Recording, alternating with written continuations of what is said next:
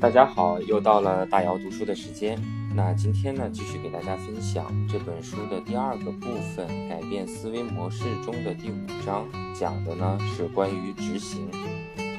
执行，确保不半途而废的三重保险。美国有一名田径运动员吉米莱恩曾经说过这样一句话：“动力让你启程，习惯让你坚持。”做重大而有极大意义的决定的时候，很多电影和书籍都在向这一个时刻致敬，因为它是人生的转折点。接下来发生的事可能就没有那么神奇了。不过，接下来的阶段仍然是朝着目标前进的重要阶段。我把这个阶段称为执行阶段，它包括你在实现目标前努力奋斗的每一天。如果用电影来打比方的话，它就是我们看着洛奇为关键之战做准备的时候，导演加入背景音乐的阶段。再过两分钟，关键之战就开始了。准备充分的洛奇走上了麦迪逊广场花园的拳台，但在现实生活中，这个过程需要花很长一段时间，而且没有这么引人入胜。在做出重大决定之后，你要怎么才能坚持下去呢？随着时间的推移，你需要如何来保持激情呢？在这个阶段会有哪些常见的问题呢？现在真正的旅程要开始了，大多数人都是在这个阶段半途放弃的，所以我需要在和客户合作相当长的一段时间，帮助他们保持动力。你可能会从一部电影或者一次谈话中得到启发，进而制定一份新年计划。但如果你只能坚持几个星期，那不是因为你的决心不够坚定，就是因为你还没有做好充分的心理准备。时时拿目标来提醒自己。如果你想熬过这个阶段，你就得全面审视人生，而且最好是每周一次。你必须提醒自己，你的目标是什么？你奋斗的对象是什么？你想达到的目的是什么？大多数人都会变懒，懒得提醒自己目标是什么。但如果你想成功的话，你就必须这么做。你可以在床头挂个字条，把手表戴在错误的手臂上，或者来改变鞋带的颜色，用来提醒自己。我很欣赏英国皇家空降特勤队 SAS 的座右铭“勇者必胜”。这个座右铭每天都会激励他们。因为这句话就在 SAS 的徽章的下面。几年前，我曾在科尔沃和第二十二空降特勤团合作过。一位上校告诉我，他们每天都用这个座右铭提醒自己。经过几个月甚至几年的反复强调，这句话已经成了他们自身的一部分，也成为了部队文化的一部分。他告诉我。这句话对他每天的日常决策都有着潜移默化的影响。他也提到，在接受训练和执行任务的时候，最重要的是照顾兄弟，完成使命，这是他们不变的目标。在命令下达之前，他们都会重复这个目标。为什么说拿目标提醒自己是件非常重要的事儿呢？因为如果不拿目标来提醒自己，你就会不可避免地被拉回舒适区。对大部分人来说，只要做好手头的工作，就能获得足够的动力。但为远大的目标奋斗，能给带人带来更多的激情。你必须拥有做出正确选择的欲望。你必须提醒自己，你是为什么而奋斗的。只要在短期目标和长期目标之间不断的进行切换，你就能充满斗志。相信耐心的力量。人们通常。会低估自己在一年里面能做到的事儿，但往往高估在十年里面能做到的事儿。这个道理在体育界和商界都适用。运动员通常会给自己未来的一年制定雄心勃勃的目标，一年的时间一眨眼就过去了。如果你对自己的事业抱有野心，那你就会觉得这一年过得比想象中快得多。耐心是这一个阶段重要的关键词，你必须相信耐心的力量，因为只有坚持到最后的人，才能成为所在领域的专家。马修·塞尔德在《反弹》一书中提到，要留给一个人足够的时间和机会，让他去做自己最擅长的事。他在英国政坛上发现了反例。英国有一个传统，那就是各部部长的轮值相当频繁。那些人或许是全英国最聪明能干的人了，但他们却没有足够的时间积累工作经验。据统计，每位部长待在同一职位上的平均时间是一点七年。约翰·里德是布莱尔政府的资深成员，他在短短的七年时间里就换了七个部门。马修·塞尔德写道：“这么做毫无意义，就像把老虎伍兹从高尔夫球界转到了足球界，再转到了冰球界和棒球界，还期望他在每一个领域里都成为专家一样。”大多数人的耐心都保持不了多久，所以无法最大限度地发挥自己的潜力。能在一个领域里面埋头钻研十年的人，职业生涯都会出现重大的突破。这就意味着，最初他们觉得繁琐的事儿，现在做起来会容易得多。过去他们需要花四天才能做个大概齐的活儿，现在只要花两天的时间就能圆满完成。这种事半功倍的效果，需要耐心和长期的专注才能实现。如果你是一位勤奋工作了五年的证券经纪人，在未来五年里，你的工作会顺手许多，因为你已经建立了关系网，也积累了相关的知识。这同样适用于写论文的学者或者是公司的创业者。经过一段时间的积累后，你就能看清事物之间的联系。充分利用协同效应，把今后的工作变得更简单、更快乐。当我在为经济和商业硕士学习而学位而努力学习的时候，我发现最后一年的学习要比第一年的学习更有价值，也更快乐。许多亿万富翁都是在自己五十岁之后才赚到第一桶金的。或许作为一名职业运动员，你只有到了职业生涯的最后几年，才能收获前些年努力的结果。你的耐心终将得到回报，因为许多人都在前进的道路中中途放弃了。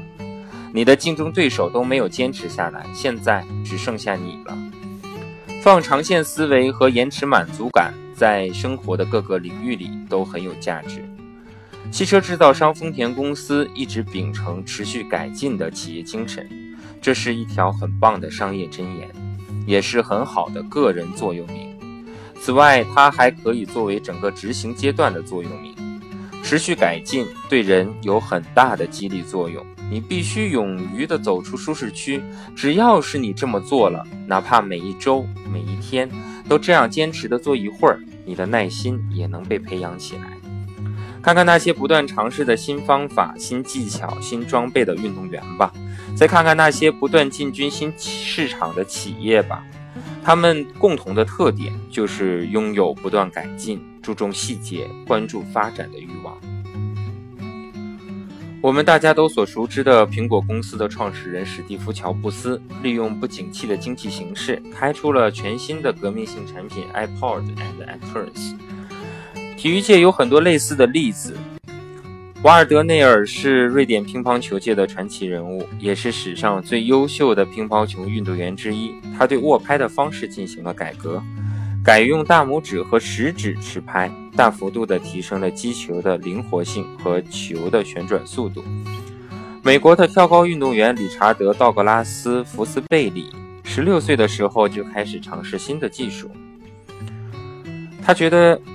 常用的跳高技术太过于复杂，于是开始试着由离横杆较远的腿起跳，让身体背对横杆，头先越过横杆。他用这个新技术在全国大学生联赛和美国奥运选拔赛上都获得了名次。在一九六八年的墨西哥奥运会上，他不但拿到了金牌，还创造了一项新的奥运纪录。如今，背越式已经成为最主流的跳高技术。这些例子的共同点在于，所有的新想法都是在执行阶段被付诸实践了。这些技巧不是运动员在比赛的过程中拍脑袋想到的，而是在训练的过程中经过无数次的试验得到的。我想大胆地说一句，这些体育界的革命都是范式转移。范式转移是一个从哲学领域借来的概念，描述了一种占主导地位的思维模式向另一种思维模式的过渡。这种过渡的影响极为深刻，这有点像沿着同一条路走了很长一段时间后，突然朝着新方向迈出了一大步。但这种改变是从何而来的呢？很多人都认为他们就像晴天霹雳一样，不知道从哪儿冒出来。你或许会觉得他们只是灵光一现的产物，其实并不然。这些点子是经过有目标的长期训练、调整和试验最终形成的。我们在体育界和商界都可以看到这种现象。事先为逆境做好心理预期，在执行阶段，逆境是你不可避免的拦路虎。那么你是如何应对逆境的呢？在我看来，如果你做好了十足的准备，逆境也可以化作动力，然后你就可以用完全不同的心态来面对它了。正如我在前面提到过的，你必须把百分之八十的精力放在成功上，但同时也需要把失败作为好做好准备。如果你事先做好了。最坏的打算，你就会把旅途中的艰难险阻视为挑战，而且会越战越勇。有一位空降兵告诉我，他很擅长冷静应对让人不舒服的处境。当你保持这样的态度时，当然会用完全不同的心态来面对挑战。对这位士兵来说，冷静应对是他最擅长的处理方式。他知道自己做得很好，比其他人都好。而这会给他带来成就感，这完全可以教会自己享受逆境，因为逆境是你展现实力和个性的空间。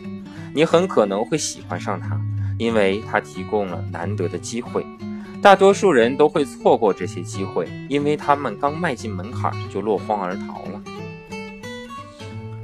在朝着最终目标前进的旅途中，你必须做好准备。清楚的知道自己可能跌入谷底，请把这一点牢牢的记在心里，因为预期会对情绪产生重大的影响。因为你期待自己的旅途会一帆风顺，充满乐趣，一旦出现没有料到的情况，你就会备受打击。如果你是一名外汇经纪人，觉得自己对市场的判断总是正确的。渐渐的，你就会觉得自己不可能犯错了。但如果你理性的思考问题，为犯错做好准备，那你对业绩下滑就不会感到那么惊讶了。作为领导者，如果你没有预想到逆境、敌人和困难，你就没有办法做好充分的准备，也就必然会遇上逆境。有客户告诉我，他觉得困境很有激励作用，因为他会想。如果自己能处理好这件事，以后就什么也不怕了。希尔英奇洛克很早就打算进军商界了，即使他在阿拉斯加破产了三次，而他没有选择放弃，恰恰相反，他打定了主意要坚持下去。低谷不惯是人生旅途中的一部分，你没有必要为此而感到惊讶。或许是导师或同伴帮他做好了准备。或许是破产对他起到了激励的作用，或许是他从中学会了如何经营企业。无论怎样，没有这些宝贵的经验，他就不会成为如今成功的商人。领导者最不愿意碰上的事，莫过于裁员，而这是非常艰难的决定。但所有人都知道，这是领导者必须要做的事儿。如果你能提前为这一天做好准备，或许就能想一想，怎么才能让员工动力十足地离开公司。心想离职或许意味着新的机会。一九九六年二月，我回老家休整了一段时间。第二天凌晨四点钟，我就起床，开车前往国防部上班。我借了我妈妈的车，那是一辆小小的雷诺五。头天下了一场雪，路上很滑，所以我开得特别慢。我开到一个路口，刚准备左转弯，前面一辆高速行驶的大巴突然打滑，它占用了两个车道，横着就朝我冲了过来。我一边大喊“糟糕”，一边赶紧寻找躲避的地方。但大巴把所有的地方都占了。我右边是护栏，左边是山体，我不敢在湿滑的路面上踩急刹车，只好让车子自己慢慢往前溜。我意识到已经没有办法避免撞车了。就在大装大巴撞上来之前，我摆出了跳伞时强制开伞的姿势，双腿弯曲，双臂抱膝，弯腰驼背，双手抱头，为相相撞做好了准备。一阵刺耳的金属碰撞声过后，一股巨大的力量向我袭来，我的脑袋撞到了仪表盘上，但还好，我的手起到了缓冲作用，我的整个身体都被抛向了前方，但安全地把我扯了回来。当我抬起头，看见大巴又一次朝我冲过来的时候，我头脑还清醒，还有时间思考。这时候，我的车头已经调转了九十度，所以现在大巴是冲着我的另一边来的。我刚刚，我赶紧恢复了刚才的姿势，然后又被撞了一次。这一回，我的脑袋撞上了左侧车窗，然后一切都安静了下来。我在那儿呆坐了几秒钟，回过神来之后，我赶紧检查自己有没有受伤。我依次拍了拍自己的小腿、大腿、胃部和胸口，我竟然没事儿。卡车的门，我的车门被卡住了，所以我从破碎掉的挡风玻璃那里爬了出来。奇怪的是，我感觉还不错，就像是自动切换到了军事演习模式一样。我心想。我必须保护好事故现场。我登上大巴，发现里面一片混乱。车里的乘客都是来挪威山区滑雪度假的丹麦游客，有成年人，也有小孩子。有些人站着，有些人躺着，有些人坐着。有人受伤了，有人在尖叫，有人在哭泣，还有人趴在过道上。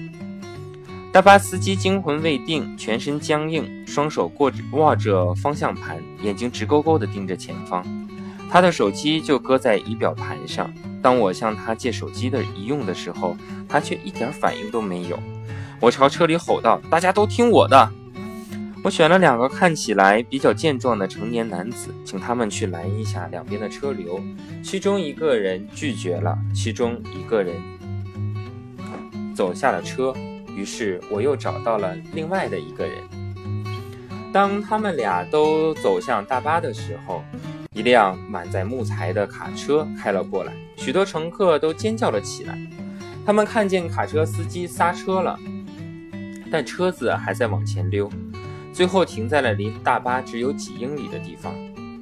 我的肾上腺素开始疯狂的分泌，我拨了紧急的救援号码，但不记得哪个号码才是对的。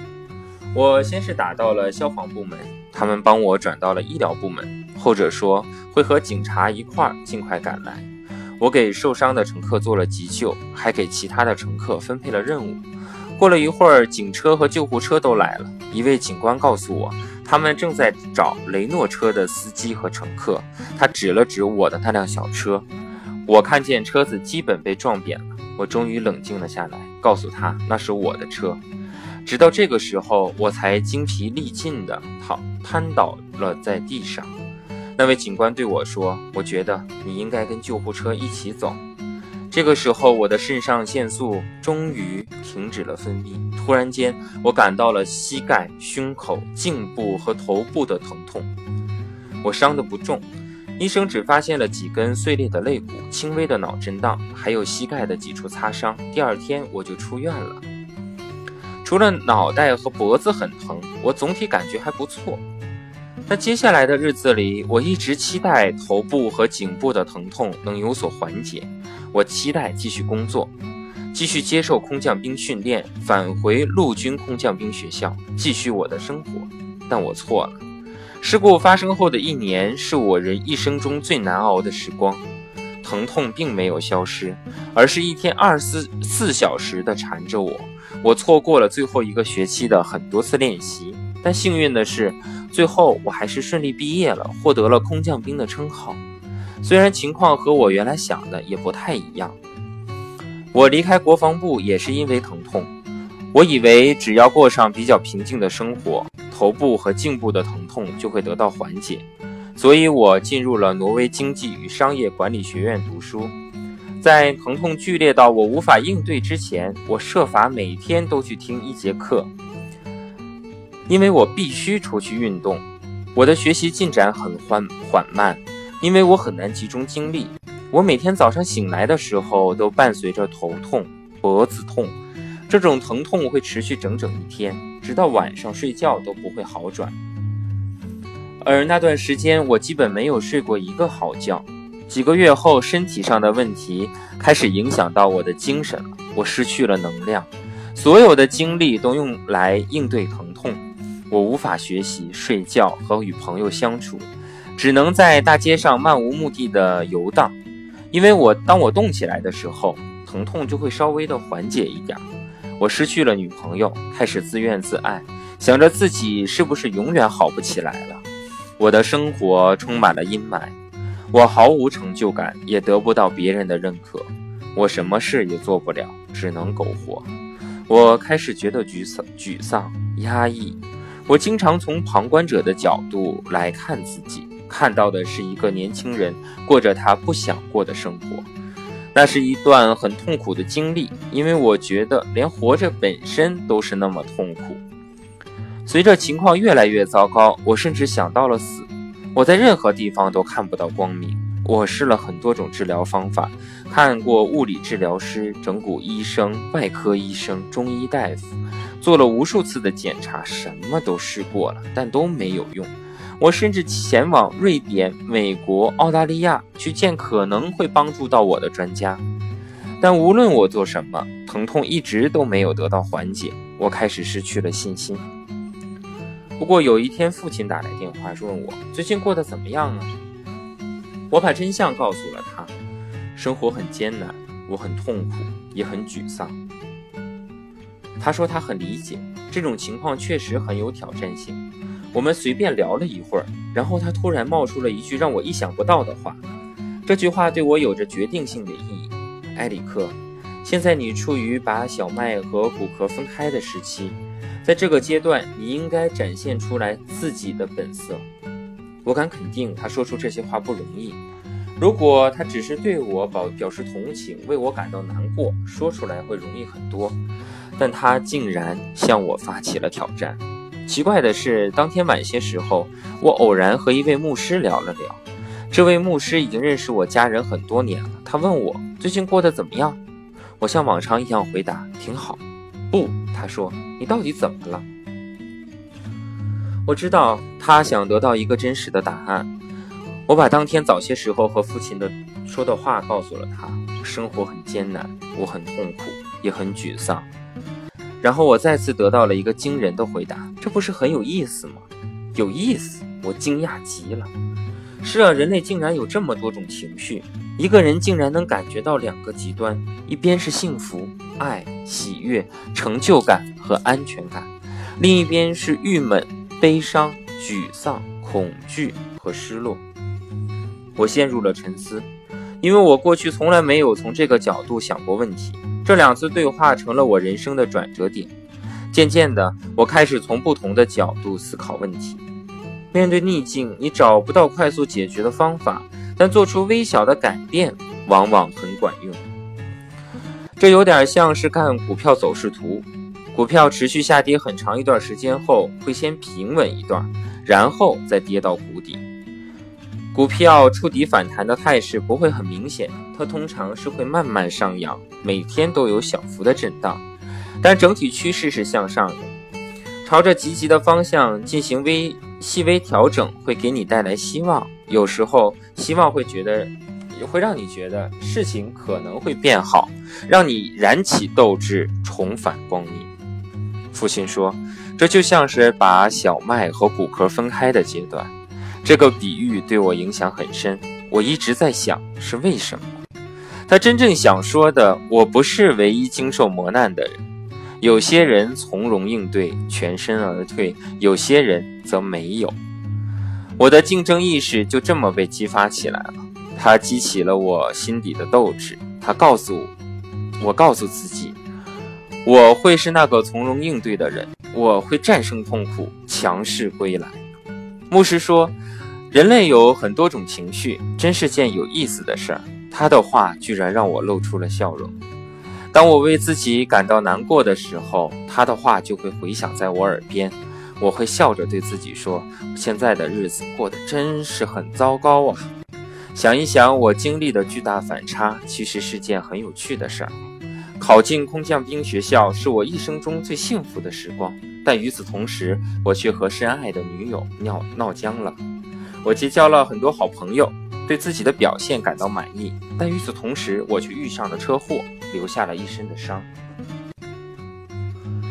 我觉得自己很幸运，能体验到这么多种情绪。我想，这其实就是件有意义的事儿。如果你能体验人生的跌宕起伏，不是麻木的过一辈子，你的生活就会丰富许多。这两次对话把我的心态慢慢的扭转了过来。我想，人终有一死，于是更频繁的审视人生。我希望，当我回头看这段日子的时候，我会看到一位个性十足的斗士。很多比我处境更糟糕的人都浴火重生了。我想起了在书里读到过一个美国人，他在越南战争中成为俘虏后是怎么熬过来的。在整整一年的时间里，他简直是生活在地狱里，居住条件很糟糕，几乎没有东西吃，持续的受到威胁，每天饱受折磨。他写道：“自己能活下来，是因为始终坚持目标，始终抱有希望。他希望有朝一日能得到释放。他的目标是回到老家，建起自己的房子。他就这样在脑海里一点一点的建房子，一块砖一块砖的往上砌。如果他在那样的环境里都能保持斗志，我怎么就不能应对自己的困境呢？”如果他能应对比我糟糕一百倍的情况，我当然也能熬过去。通过拿自己和自己做比较，我得到了激励。毕竟我已经向自己的极限发起了挑战，已经是条硬汉子了。尽管当时的情况不太乐观，但我还是想给自己定一个新的标准。我还给自己设定了一些具体的目标，有些是身体上的目标，比如多多练习，好好学习。只是在此过程中要多加休息。我的具体目标是有朝一日成为工商管理硕士。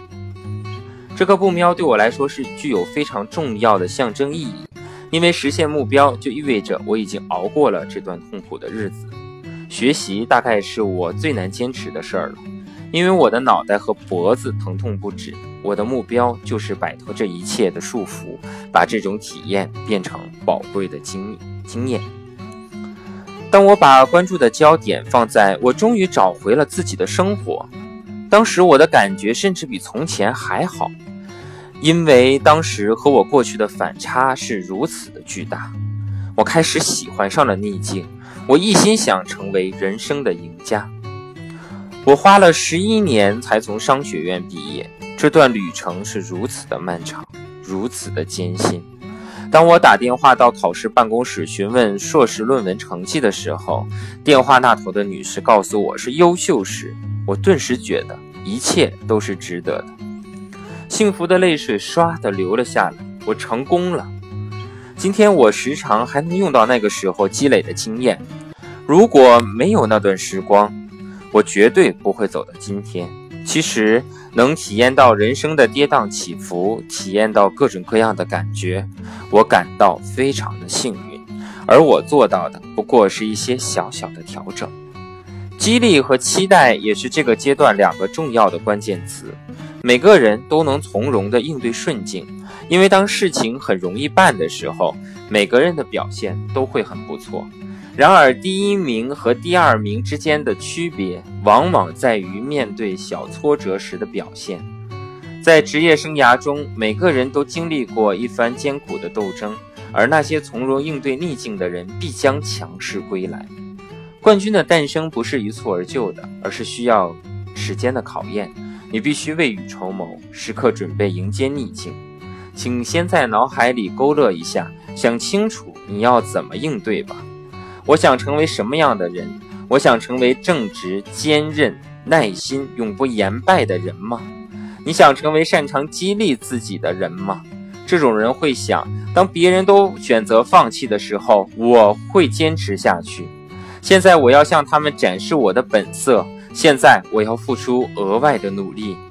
现在痛苦将唤醒我内心的激情。现在是把小麦和骨壳分开，把人生赢赢家和其他人分开的时候了。正是这样的时刻，这样的场合，我更要彰显自己的个性和力量。现在我知道了，我能承受的痛苦比我自己想象的多得多。现在我明白了，逆境无法吞没我，只会把我变得更加的坚强。感觉到痛苦的时候，我就会想到胜利而带来的喜悦，想到自己的目标和梦想，我会对自己说：无论情况如何，我每天都要进步，哪怕是一点点也好。在这个世界上，你唯一能控制的东西。就是自己的想法。好，以上呢就是今天大姚读书的内容。如果读书的内容对你有帮助，也请您关注和分享主播的这个读书频道，好吗？你也可以加我的微信打幺零零一。好，谢谢大家今天的收听。在明天呢？我们会开始进入真正的训练阶段，关于训练的这样的一个分享，请大家期待，谢谢。